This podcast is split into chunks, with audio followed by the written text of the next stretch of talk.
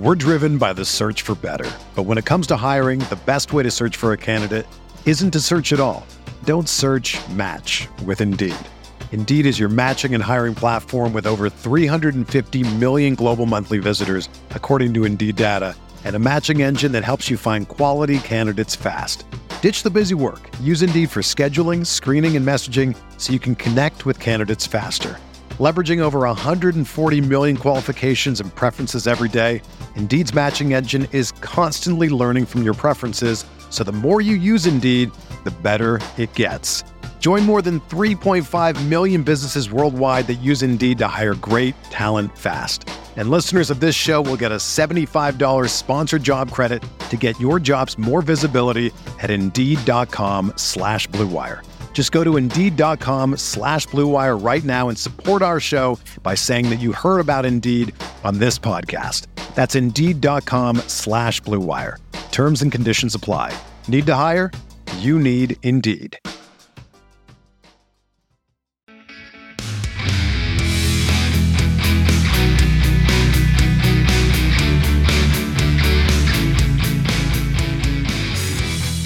Hello everyone, welcome back to the best best ball show on RotoViz Radio. My name's Colm Kelly. You can follow me on Twitter at Overtime Ireland. Delighted to be joined again on the show and on the entire series by Zachary Krueger, who you can follow on Twitter at ZK underscore FFB. It has been a lot of fun bringing you through the series so far, and we continue to to ramp up the episodes here, bring it all your way over the, the next couple of weeks throughout the off season. I know best ball is becoming more and more popular. We've been playing it for a number of years, but uh, I can see it uh, just gaining traction more and more each and every season. And I think uh, if you've listened to the show so far, you'll know why uh, we love it and uh, why it's time to either dip your toes in or continue to lead yourself towards success in your leagues. On today's show, we are going to be talking about the benefits of drafting early. Now, this might be something that you need to think about for 2022, um, because when we're talking about early, we might be talking about pre-draft, we might be talking about just post-draft. When we're getting into you know July, August time, uh, it doesn't really uh, have the same effect. So it is something that's uh, a really keen part of uh, anyone that listens to Sean on the podcast, drafting early, uh, and ourselves as well. And Curtis done some great work recently in terms of drafting um, rookies before the rookie draft and how much their value increases after the rookie draft. Um, so you know there is there is an edge to be had there. What we're looking here is to identify those edges and be able to use them. And also another area of that is exploiting the uncertainty before free agency. And as I mentioned there, the draft as well to help win your best ball leagues. I guess the first question is we're talking about early. Um, you know, how early does the early bird catch that worm in terms of best ball drafting, Zach? well, that's a very good question, Colm. Uh, I, I, I'm not sure if you've ever experienced this, but I, I know I personally have. When you explain to some of your friends that you're doing uh, any kind of fantasy draft, and they look at you like you're a little crazy because they know that the Super Bowl just ended a week or two ago. But that is how early some of these teams get started. Some of these drafts get started. Uh, so to just kind of go over it really quickly. Uh, the FFPC, their ADP for this season dates back to January 16th, which is literally while the NFL playoffs were still going on. So before the Super Bowl even occurred, you could be drafting FFPC best ball teams. And you know, evaluating games, watching things. Maybe you think there's an edge in, in the way you're watching teams in the playoffs that you think could be exploitable in the 2021 best ball season. So the FFPC gets you started off very early. For best ball 10s, it's nearly as early. Their lobbies have started opening on February 10th of this year, which is just a couple days after the Super Bowl ended. So when we're saying early, like we're we're talking pretty early. The, the football the football season really never stops. Uh, so they start opening up early. They kind of give you a chance to maybe start predicting how you think things might play out for certain players over the next several months. These are these are drafts that are taking place before the NFL uh, draft has started, even before NFL free agency has started. So I think there's a little bit of fun that can also be had in trying to predict who you think may land where or how you think a player may be valued based on uh, the upcoming season before we even know what's going to happen. Those are where you're either going to find your tremendous values or perhaps even sometimes horrible buys, which we can we can talk about that in a little bit. But it, it's a lot of fun. It starts really early, and there's uh, there, there's a there's a significant edge to be had there in doing so. Yeah, I suppose. It can work out positively, it can work out negatively. We'll probably touch on both of those a little bit in the show, but uh, it does have a significant edge there as well. In terms of the the way that we look at some of these players, in terms of getting ahead of the public, another edge I think can be is you can see how the ADP moves over those months. So if you're looking, even if you're not drafting, but if you're looking at that ADP in February, you can see how it moves after the free agency period. You can see how it moves through the draft process, through the after the draft where these players land. You can start to see how the draft and the, the ADP moves. And the thing is, if you're looking at it yearly, you start to be able to see the trends of where maybe somebody is dropping and you know in previous years you've seen multiple players drop like that and then they're in the 10th round and all of a sudden then at the end of the season people are wondering why was that player in the 10th round somebody like last year looking back to the 7th round somebody like a Stefon Diggs why was he at that point? Why had people given up on him? The value then becomes very significant. Then people are drafting him in the second round this year, and then if he doesn't do well, people start saying that he's not a good player anymore, and then the process sometimes revolves itself. But we see players fall into that, like maybe a Tyler Boyd, where year on year on year, or Jarvis Landry, always are overlooked a little bit in terms of the fantasy uh, and the public, and you can start to identify those trends year on year as well. Um, so I think there's a lot of different ways. Just I enjoy looking at the ADP, seeing how it's moving um, throughout the off season, and again, the other thing that does is it makes you more aware that you're not just diving into a player at their the peak of their value. If they were in the seventh round, now they're up to the fourth round after the draft, after how things have played out, and then all of a sudden you're drafting them at their peak. So lots of different ways we can we can look into it from there. I touched on a couple of things there that I find that are, are interesting in those early drafts. But what are some of the, the main things that we, we should all be considering when drafting early? So we talked about in the previous in the previous question here, we talked about kind of having the opportunity to play uh, fortune teller or predictor and and and and guessing to some degree what we think is going to happen in the coming months with different players as they either look to move teams in free agency or get drafted into the NFL. And I think one thing that you really need to be super aware of when you're doing these drafts is just the overall team situation or things that a team may do leading up to either free agency or the draft. I can tell you a couple stories here. I'll tell you one real quick and maybe the second. But one thing that I had done early on in this offseason was when I was doing my drafts, I had been drafting Jeff Wilson uh, at at his ADP at the time, which is much earlier than it is now after they added Trey Sermon. But the reason I did that was because uh, Jeff Wilson had a very solid 2021 season. Uh, he was entering the 21 21 offseason as a restricted free agent, which means that other teams can offer him a contract in the 49ers and have a chance to match that deal if they wish to, uh, or let him go to that other team. But instead, what they actually did is they went and they extended him soon after the NFL season had ended, which I thought was very interesting because if you remember back to 2020, it was Raheem Mostert who was looking for a new deal, and the 49ers pretty much didn't want to give it to him. But what they ended up doing was they ended up giving him the deal when he threatened to hold out. So I thought it was interesting that we watched them last year not want to pay up for running back. This year we saw them want to pay up for running back and keep somebody.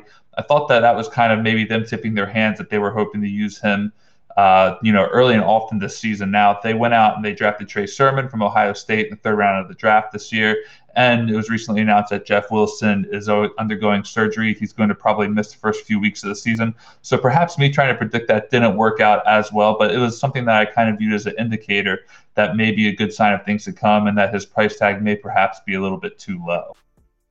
Yeah, it can be like this is one of the ones where it can can work out both ways. I know the other player that uh, you mentioned, I think, in one of the previous episodes on the series was um, AJ Dillon. In terms of we thought that Aaron Jones was out of town with the Packers.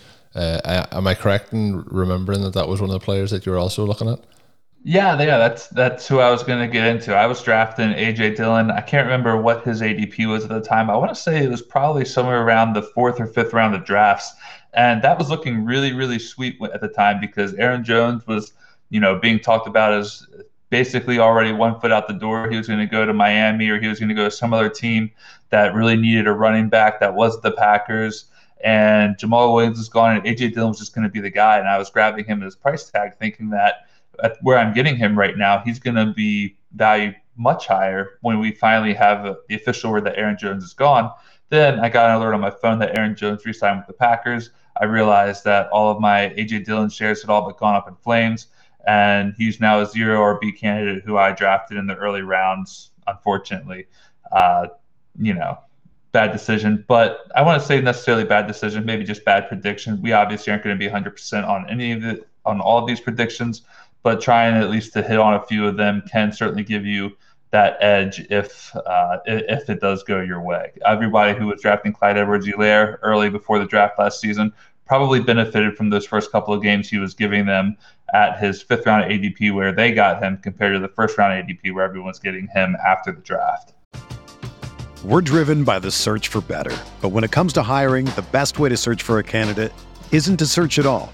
Don't search match with Indeed. Indeed is your matching and hiring platform with over 350 million global monthly visitors, according to Indeed data, and a matching engine that helps you find quality candidates fast. Ditch the busy work. Use Indeed for scheduling, screening, and messaging so you can connect with candidates faster. Leveraging over 140 million qualifications and preferences every day, Indeed's matching engine is constantly learning from your preferences, so the more you use Indeed, the better it gets.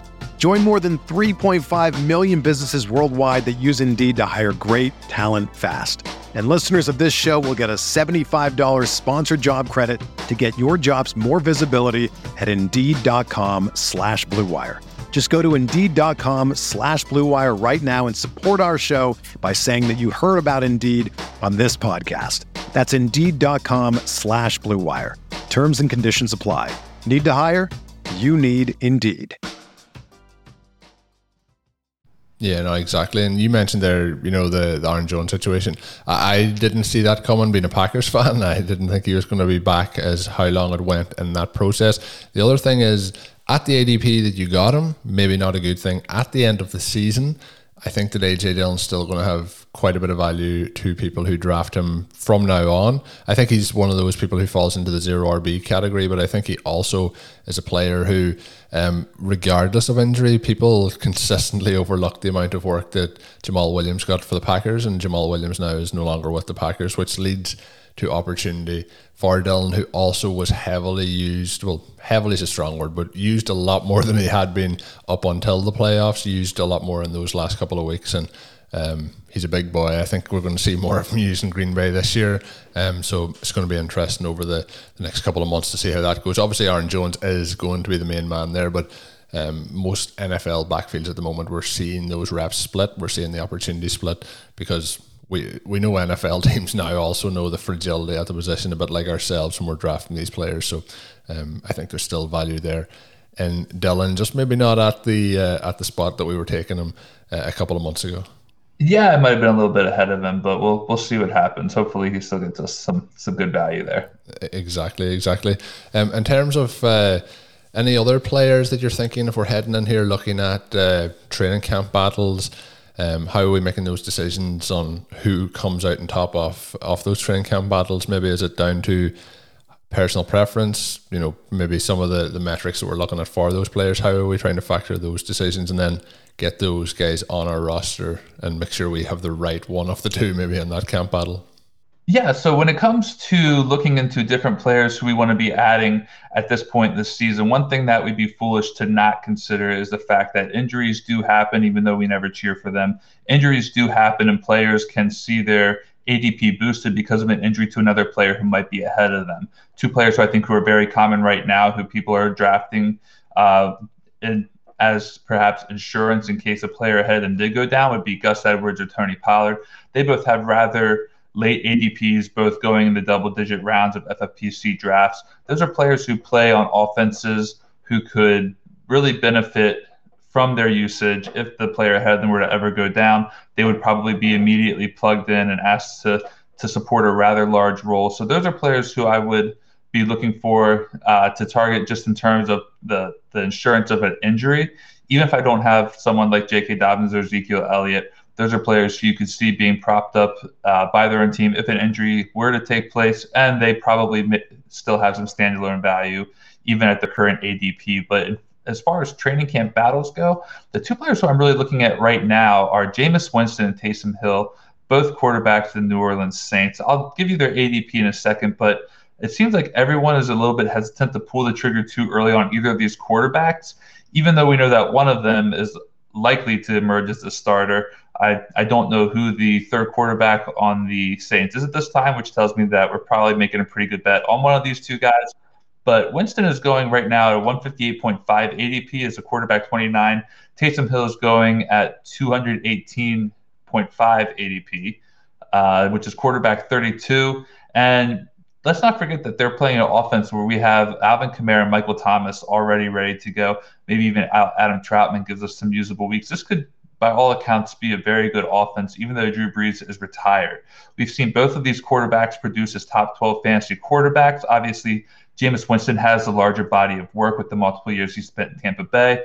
But even Taysom Hill was a quarterback nine overall last season between weeks 11 and 14 when he started in place of Drew Brees. These are quarterbacks right now we can take as our quarterback three in these drafts. They have ambiguous quarterback situations, and I think that one of these players is going to have a much higher ADP down the road compared to when we're talking about them now on May 31st. These guys are pretty much being overlooked in smaller leagues. They would be going virtually undrafted. So getting it on them now in these larger larger draft leagues, I think, is a very good edge to try to gain if you have enough confidence that one of them is going to be the starter, or if you're doing enough teams, maybe do uh, what what everyone's favorite word is in the best ball industry, but diversify your portfolio a little bit and take some of each of them, and now you're going to be covered either way.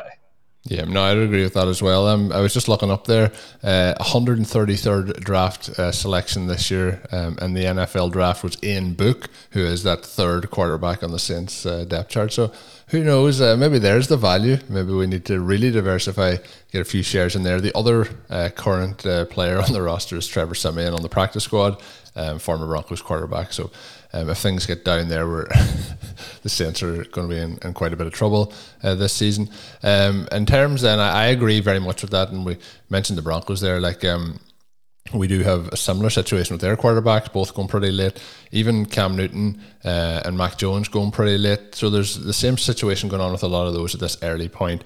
But when you're looking at like you know quarterback 29, quarterback 32, you're really um, you know one of those guys is likely to, to finish a lot higher than that and give you that upside. And, you know, fair enough, Jameis Winston, we've seen him, he can throw the ball all over the yard, but he's also going to throw it to the other team probably quite a bit. We haven't really seen him playing since he got that, uh, I think it was LASIK eye surgery, so we'll, um, we'll see if that changes. But I think if you're looking for the upside, I think you're probably looking, we talked about the Konami code at quarterback, I think Taysom Hill fits that a little bit more, and I think um, he could be the, the inside one there that's uh, very, very interesting for me. So, uh, in terms of, uh, I know you wanted me to probably give a couple of guys that maybe I'm interested in this time. You actually hit on one of them. Uh, it's not a case. It's it's one of those kind of zero RB targets that I, I'd probably be mentioning in there, and that was Tony Pollard. There's a couple of guys in there that are, are really interesting for me.